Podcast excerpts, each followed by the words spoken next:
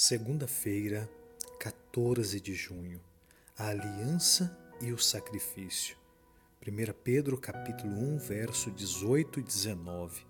Sabendo que não foi mediante coisas perecíveis como prata ou ouro que vocês foram resgatados da vida inútil que os seus pais lhes legaram, mas pelo precioso sangue de Cristo, como de um cordeiro sem defeito e sem mácula.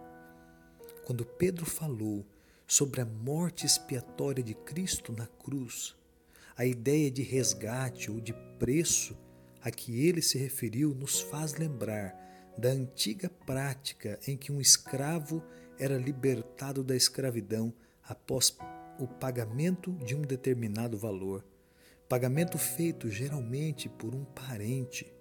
Em contraste, Cristo nos resgatou da escravidão do pecado e de seu resultado final, a morte. Mas ele o fez por meio do seu precioso sangue, de sua morte substitutiva e voluntária no Calvário. Esse é o fundamento de todas as alianças.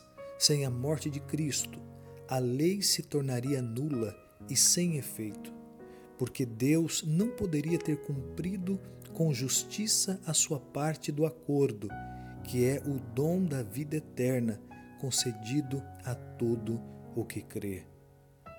Temos essa promessa de vida eterna, pois só Jesus podia reparar a brecha que nos privou da vida eterna.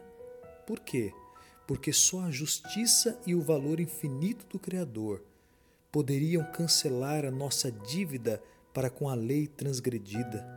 Essa é a amplitude da ruptura causada pelo pecado.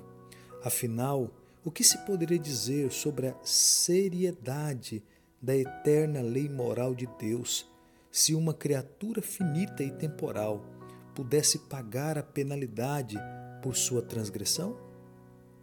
Só alguém igual a Deus, em quem existia vida não emprestada, não derivada e eterna, poderia ter pago o resgate exigido para nos livrar da dívida para com a lei.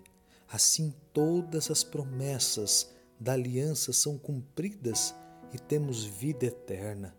Mesmo agora, assim fomos resgatados do pecado e da morte.